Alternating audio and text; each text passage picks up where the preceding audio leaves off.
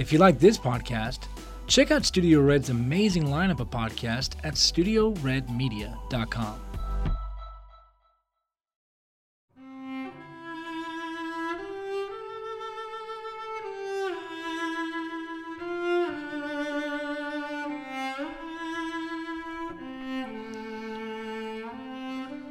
Go Now, a podcast by TB LaBarge. Hello, everyone. I am Todd Benjamin LaBarge, hence the pen name TB LaBarge. I want to thank you for stopping by, listening to the podcast, for supporting my writing over the years. Um, I just want to kind of allow this platform to be a place that you get to know me, familiarize yourself with my uh, voice and my thoughts and the way I kind of think. Um, this episode, I want to talk about the reason I got into writing and why I continue to write, my inspirations in writing.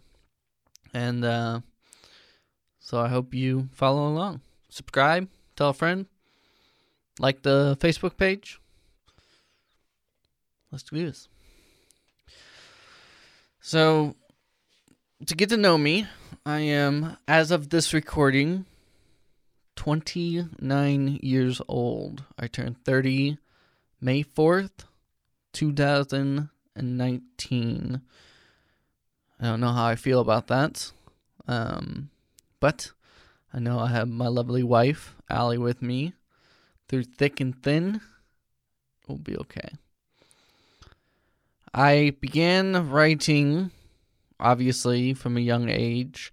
Um, one of my first real, I think, pieces of writing that I did that I can sp- specifically look back on and say had a big influence on me. I wrote about freedom. And I had an Xanga site and this is showing the almost 30 year old in me.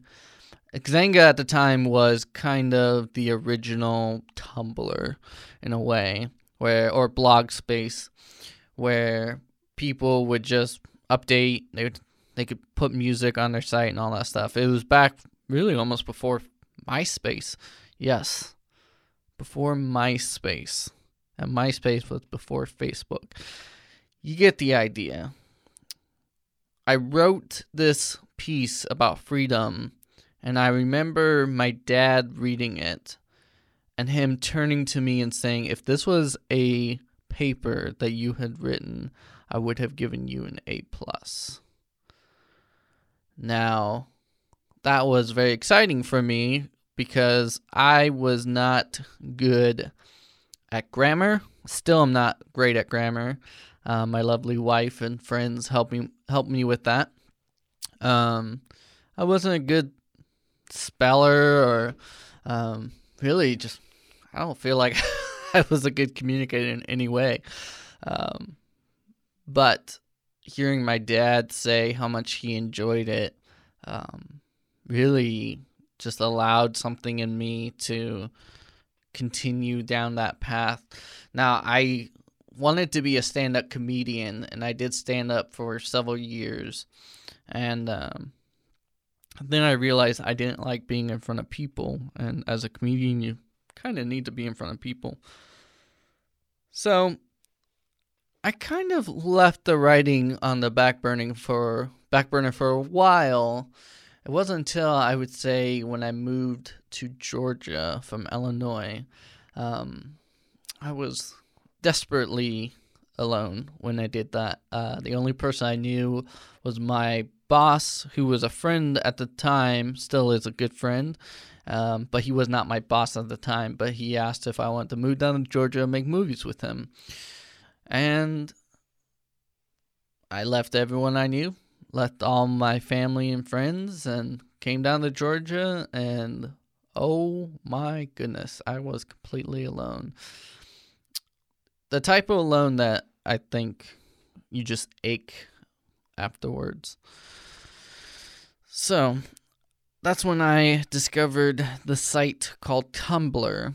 tumblr.com and I liked it for the pictures. I liked it for um, just kind of the community that was there. I was really intrigued by it. And I remember just kind of feeling many things. And for some reason, I have this ability due to probably the Lord just instilling within me to be able to clearly communicate either through poetry or just written word um, how I was feeling. Uh, it's insane. Ernest Hemingway has that quote where he said, Writing is sitting down until blood comes out. You know, like it's just the act of like you're literally just bleeding onto the pages. And I I experienced that through my loneliness. I think um, I had experienced rejections uh, that summer before moving down that I had um, not experienced before. Um, it was a very painful and I would say lonely summer going into a whole year. Um, sleeping on an air mattress in this state that was hundreds of miles from my home and not knowing anyone other than my roommate and and and my friend when I began to write uh, some good fellow Tumblr blogs who at the, this time I don't think they're even on Tumblr anymore um, did a great job of giving me a platform by either reblogging what I had written. Um, and I guess it connected with them in, in a way that I could never even imagine. And I think that's the thing with writing is we all feel these things deep down, but it's only a few of us that can clearly communicate how we're feeling. And for me, it was love. You know, I I had felt rejection. I had felt um, pain that I'd never felt before, and uh, that's when Unwritten Letters to You came about. My first book um, just came from a collection of writing I had done. Uh, some of it was from just dealing with the emotions.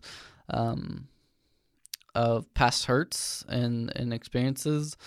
Uh, for for example, I every person, every girl that I had ever said I liked ended up marrying either a friend or just someone I knew, and uh, that does something to you. The constant rejection, and you just start to doubt yourself. You start to doubt your worth and who you are, and so then you just have to kind of scream into the void. And over the years, my writing has changed since I have met my wife, Allie. I now am in a more contemplative form of writing. I see now in this day and age of just constant bickering on both sides. Everyone is is is attacking each other over something, and there's just no room to just be still anymore we have to have an opinion. We have to either, as soon as someone makes a mistake, we throw them to the curb. There's no form of grace anymore. There's no form of um, redemption in the eyes of the world. And I see that and it hurts because we are all broken.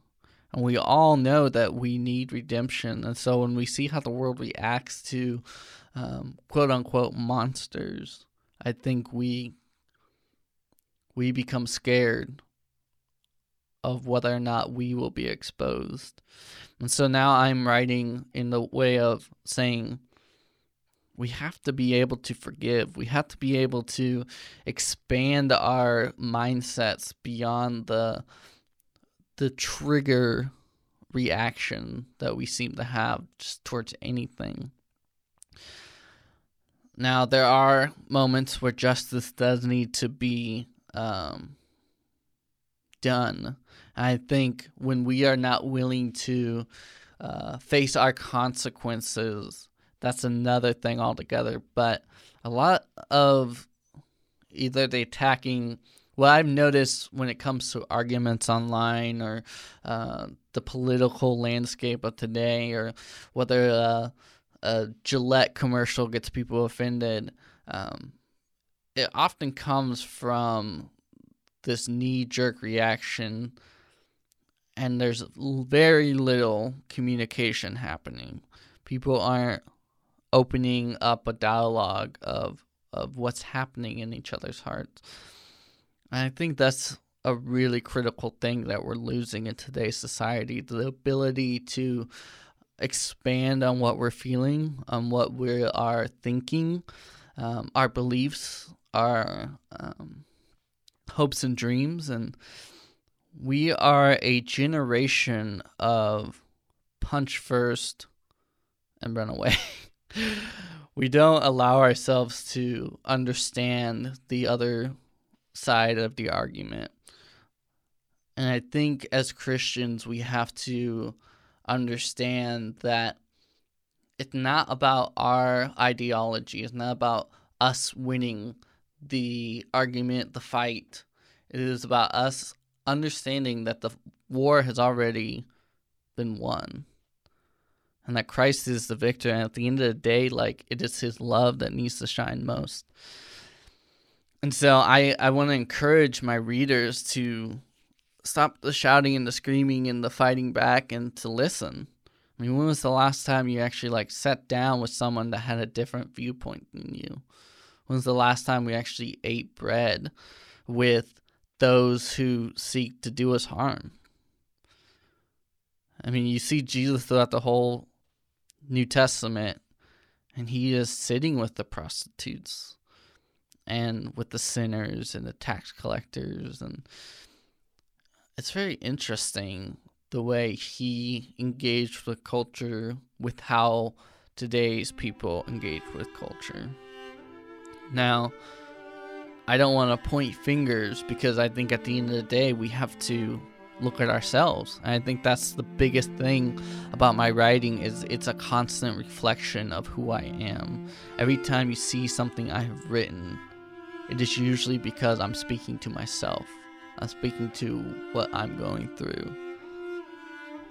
And I think that's the big thing that we all need to do is when we look at those that we disagree with, are we saying to ourselves, how can I love that person better?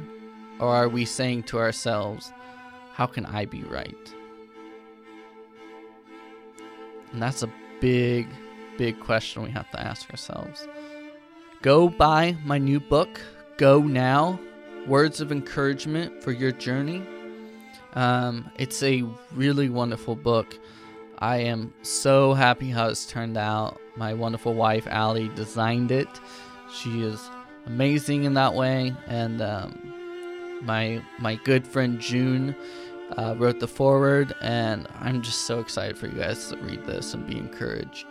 Um, look for it on Amazon, and uh, be sure to like my Facebook page and spread the word. Let people know, and uh, let's create a dialogue. And uh, I hope to do this more. And uh, I hope you guys enjoy. Leave a question.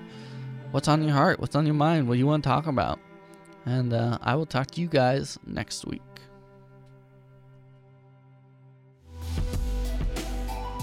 This has been a Studio Red production. For more, go to studioredmedia.com.